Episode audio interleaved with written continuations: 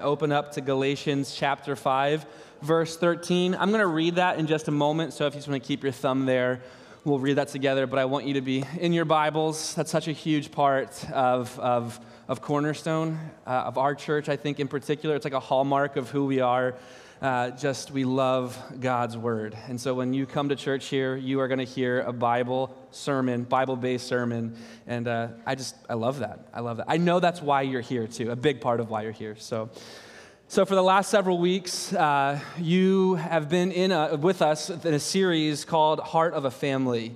You have been with us in a series called Heart of a Family. And, and we've been talking about the different components or the building blocks that make up a healthy family and in particular, we're talking about the family, uh, a family of God, right? That's what we're talking about. Because believe it or not, if you look around the room right now, this is your family. We are family in Christ. We are brothers and sisters in Christ. So I know that we live our lives separately from one another throughout the week, and so it's easy to lose sight of it, but we are family. And we're learning more and more how to have the heart of a family and that's what this series was designed to do was to help get us to this place where we can grow um, the heart of our family the family here at cornerstone. So we're going to continue uh, in that series today. We're going to be looking at galatians chapter 5 verse 13 and we're going to discuss the all important aspect of all of our families of serving Yes. I knew it. I knew you were going to be thrilled about that. So uh, we need you to serve, right? That's what you're expecting now. Well, I don't want to misuse the text that we're going to look at. I think that we'll let God's word speak for itself. Uh, but I know this is, this is one of those subjects that you're like, if you ask me to sign up for one more thing, you know, you're busy people, right? You're busy people. But I think that you'll find uh, that serving is a critical and key component to the heart of a family. And it's, it's a key component to who we are as individuals, right? That we should be people who serve and love one another well. Why? Why? Because Christ served us so well. Have you ever thought about it that way? I don't, I don't know if I've ever really thought about it uh, that way before, but I want you to consider with me that Christ has served you. You've been served by Christ. Do you realize that? You probably feel a little bit uncomfortable with that statement because you're like, no, no, no, no, no. But He has. And you have to be willing to accept that.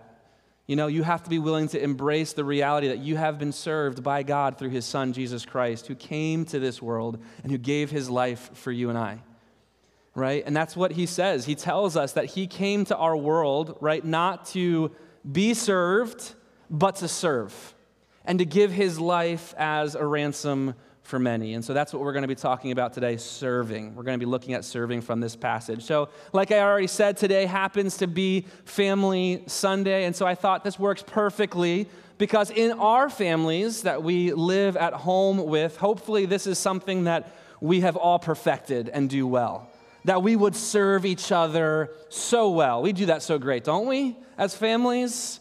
Now, I was talking to a mom this past week, and, and, and I, I think she and her husband have done a great job at raising their children. It's crazy though. You can do everything right, and, and things sometimes just go off the rails. I don't know why that is, but I talked to a, a mom, and uh, she shared with me uh, some of the stuff that she did to, to kind of help her kids raise her kids successfully, whatever that, that looks like. But they love the Lord, and that's all of our hearts and all of our desires for our kids, that they would love the Lord.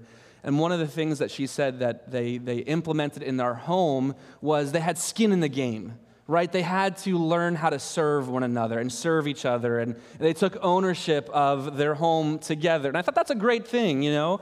Not in my home, not like in my home when I was a kid. I got, I had excuses for everything. Am I right? You had excuses, I'm sure, that there's these excuses that we come up with to get out from under serving one another. We, we, we're so good at this. And it's no different from our homes to the church, right? We have so many good excuses, don't we?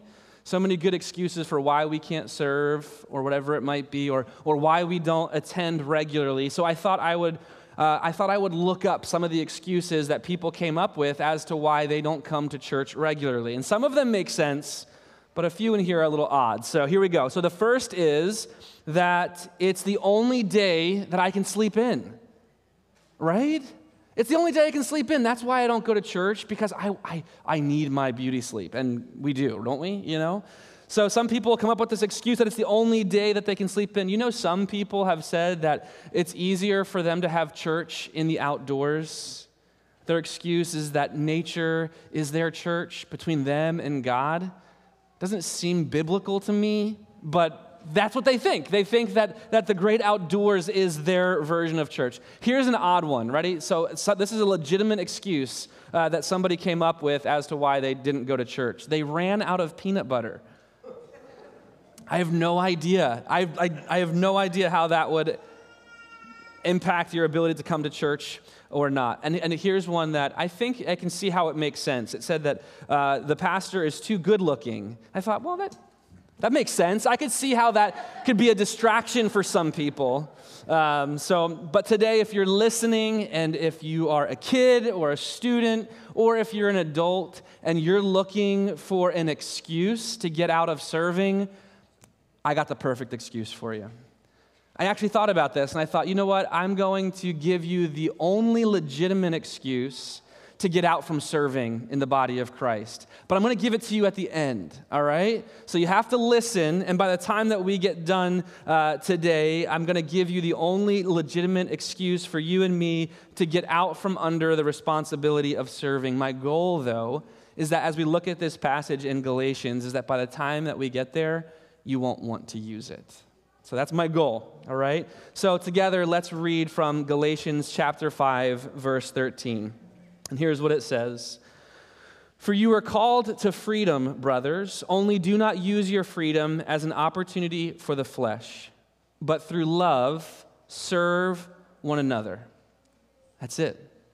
Very short passage, but I think a very deep passage. And that's the thing I love about God's word is that we can read God's word over and over and over again, and we'll never be able to learn everything we can. It's just going to be this lifelong journey of studying God's Word. And so, this is a really awesome passage, and it teaches us a lot, even though it's so short. And you know, it's really important that when you prepare to preach a sermon, uh, or when you prepare to give a message, that you preach the tone of the, the Bible, that you preach the tone that, that Paul used to write in. So there was a certain tone, and you can kind of get a little bit of that tone if you back up just a few verses to the beginning uh, of chapter 5, and Paul talks about how it is for freedom that you have been set free.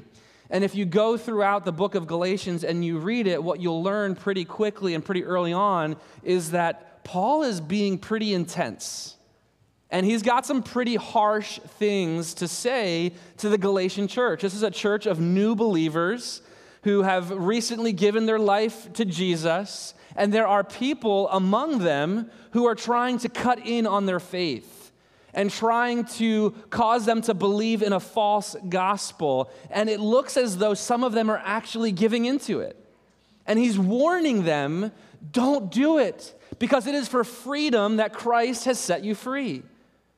Don't give in to this group of false teachers who are causing you to believe in a false gospel by trying to keep all of the rules and the commands, the Mosaic law in the Old Testament. Don't give in to it. Don't put yourself back in slavery. You just left slavery to your sinful nature and now you're going to put yourself back in slavery by becoming legalistic and trying to keep all of the rules and try to prove to yourself why you are good enough for God's favor and God's love. And so Paul is being really serious here because he realizes that they're at risk of, of, of giving up on the gospel that they received that set them free.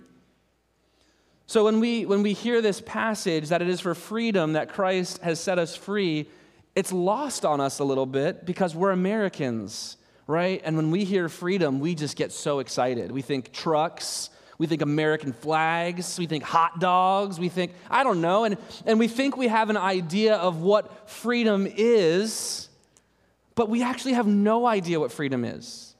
We love the idea of freedom, but we don't actually know what freedom looks like. And so Paul is trying to help the Galatian church, and consequently you and I this morning, understand what true freedom looks like, what real freedom looks like. So let's talk about freedom and what Paul means when he talks about freedom in this passage. Did you know that there's actually two enemies that Paul is kind of attacking here in the book of Galatians? There's two enemies, and those enemies are legalism and license. Legalism and license. You have to consider, again, that this is a rough group of people that Paul is dealing with, right? This, this is a rough group of people. It's, it's a Roman city, the city the churches of Galatia. It's been kind of taken over control by Rome, but it's comprised of a group of indigenous people and Roman citizens. And actually, I found the Celts how cool is that? Like the people who like settled over in Scotland made their way over all the way far east as Turkey. And so this is a rough group of people, right? Who have given their life to Christ and been transformed by the gospel and set free from their sinful desires. Set free from their sinful desires. And, and Paul is now talking about the freedom that they've received in Christ freedom from their flesh and he's talking about freedom so much that people start to get concerned, the Judaizers, they're called, that if Paul keeps talking about this freedom thing, they're not going to change their behavior. They're going to continue to do those things that they're not supposed to do. They're going to continue to live in bondage to their sinful desires, and they're never going to clean up their act. I bet you if I went around this room and asked you your testimony, some of you would have a testimony that's similar to this that God saved you from a pretty rough past, right? And then you came to know Jesus and you forget what it is that God did in your life. And so now when somebody walks into church with a hat on their head, you think, oh, how dare they wear a hat in the house of God? You know?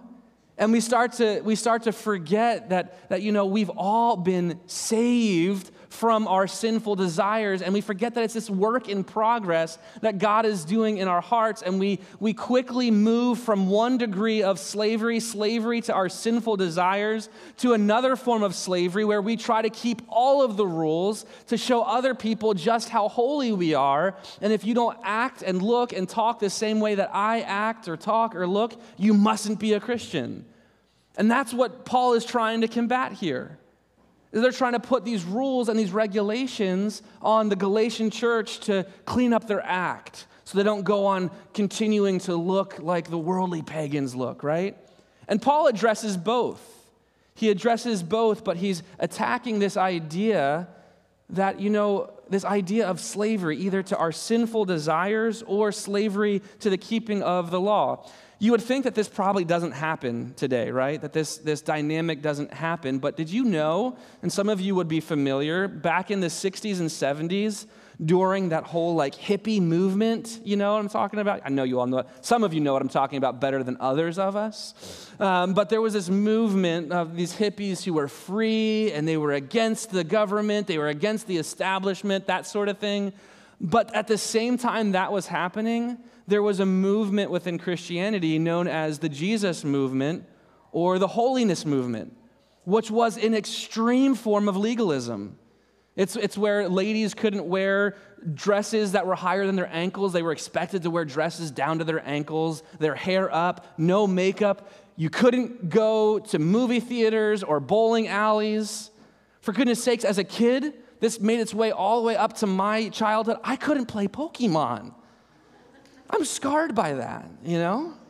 But it's all of these rules and all of these rules that we put in place to try and show other people just how perfect and holy and religious we are. And so, really, what happens is that we're at danger when we become saved from moving from one form of slavery where we realize just how much we were trapped in our sinful desires to now suddenly trying to be holy so that we can look down our noses at other people and prove to others just how perfect we are. And so, yeah, this does happen. So, then, if we are free, how should we use our freedoms?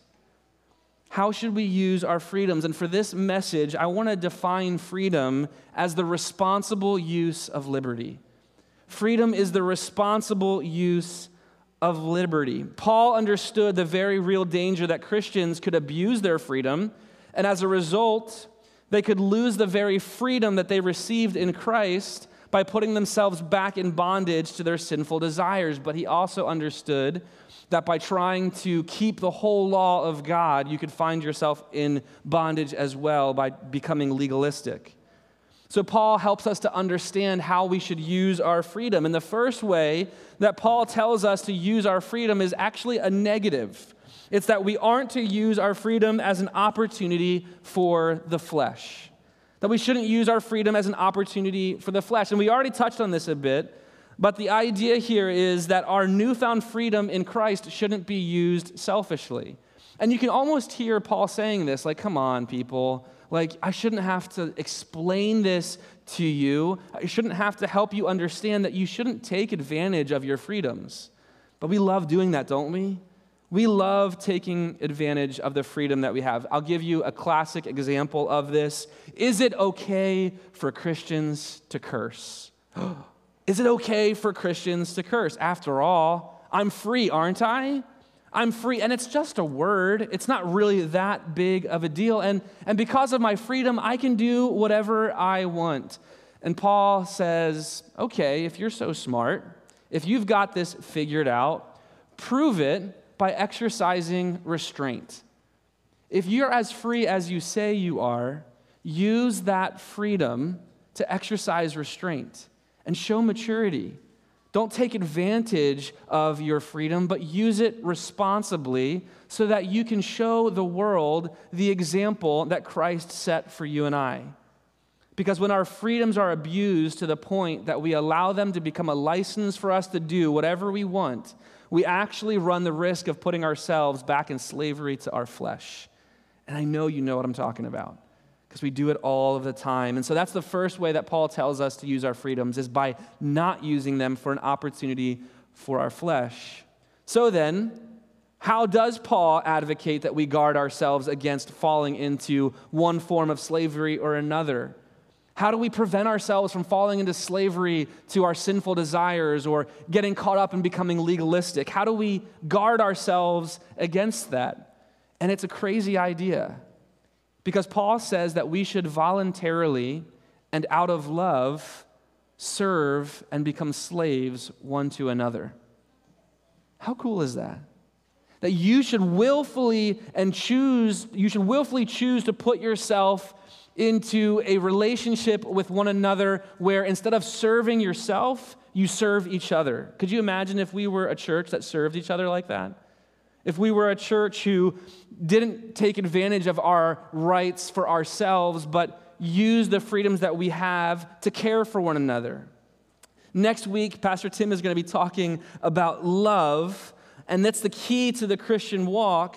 But I don't want to go into that too deeply because I want to make sure to leave room for him to talk about that. But it's out of love that we have to learn how to serve one another. And so now, this is the part where I could get up here and say, so, what, what we need you to do is on your way out, sign up at the next steps area for nursery, right? But that would be a misuse and it would minimize the significance of what real service looks like. What does it really look like to serve others? And if you want to know what the picture of true service looks like, I want to call you back to remembering what I asked you at the beginning. Have you ever considered the fact that Christ has served you? that Jesus has served you. And one of the pictures we get of Jesus serving so sacrificially is found in John chapter 13 when he washed the disciples' feet, even Judas's feet, who he knew was going to betray him. That's what real service looks like. It looks like serving others even when it might be of no advantage to us. It looks like serving others, even if we know that that person is talking about us behind our back. Even if they betray us, that we serve others, that we allow ourselves to be so inconvenienced by others that we serve them the same way that Christ served and washed the feet of his disciples. If I had to guess, though, if we were in that room, we'd probably respond the way that Peter responded, wouldn't we? That if Jesus was here right now and he said, Take off your shoes, I'm going to wash your feet, you would say, I haven't clipped my toenails in weeks. And one of them's ingrown. You can't touch my feet, Jesus. You can't touch my nasty feet. Well, he touched your nasty sin. And so, if you're embarrassed about Jesus washing your feet just like Peter was, haven't you considered that Jesus stepped down out of heaven to serve you by bearing the gross nastiness, disgusting nature of your sin on the cross? He has served you. And you have to actually consider that He has, because by believing in what He did on the cross, it's what moves us to a place where we can follow His example. And out of love, we can serve one another. And that's what sets us free from bondage to our sinful nature and bondage to becoming legalistic. The example of Christ, who came not to be served, but to serve and to give his life as a ransom for many. So I told you initially that I would give you an out, right? I told you that if you followed with me along the way, that I would give you and provide for you an excuse to get you out of needing to serve your family and to serve, in particular, your church family. And here it is, okay? But I really hope that you don't need to use it. Because the only legitimate excuse that you have and I have to get out of serving comes from a lack of love in your heart and the reality that you don't consider us to be a part of your family. Oof. That if you look around the room that you see people who you're like, I don't really know if I want them to be in my family. And it comes from a lack of love in our heart. And to be fair, I don't think that's what you're thinking. I don't think that that's what a majority of you believe. And I know that sounds a bit extreme, but that's why I'm saying it's the only legitimate excuse. The only legitimate excuse is that you have not been changed or transformed by the gospel and the love displayed for us on the cross by Christ. Because if you have been changed by Jesus, transformed by the gospel message, you don't have a legitimate excuse not to serve. And whatever excuse you are using is preventing you from accomplishing the good works that God has called you to. You know, a huge component of this comes from a heart of love. And if you're not serving, you are using then your liberty and your freedom as a license. You're taking advantage of your freedoms. And if you feel like you need to serve to prove just how holy you are, then you've erred on the side of becoming legalistic. But if you've been transformed by the power of the gospel, if you've been changed by the example set forth by Christ for us on the cross, if you understand just how much God has loved you and served you, not just washing your feet, but washing away your sins, if you would understand that, you couldn't help but out of love serve one another. Amen? Let's pray together. Dear Heavenly Father, Lord, I thank you.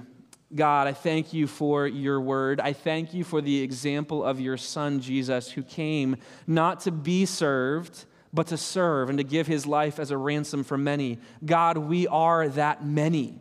We are those people who you came to serve.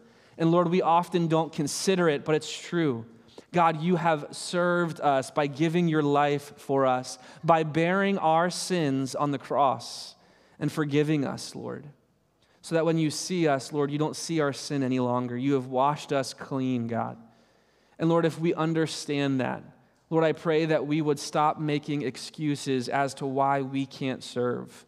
But Lord, out of love, I pray that you would help us to serve one another. In Jesus' name, amen. Amen.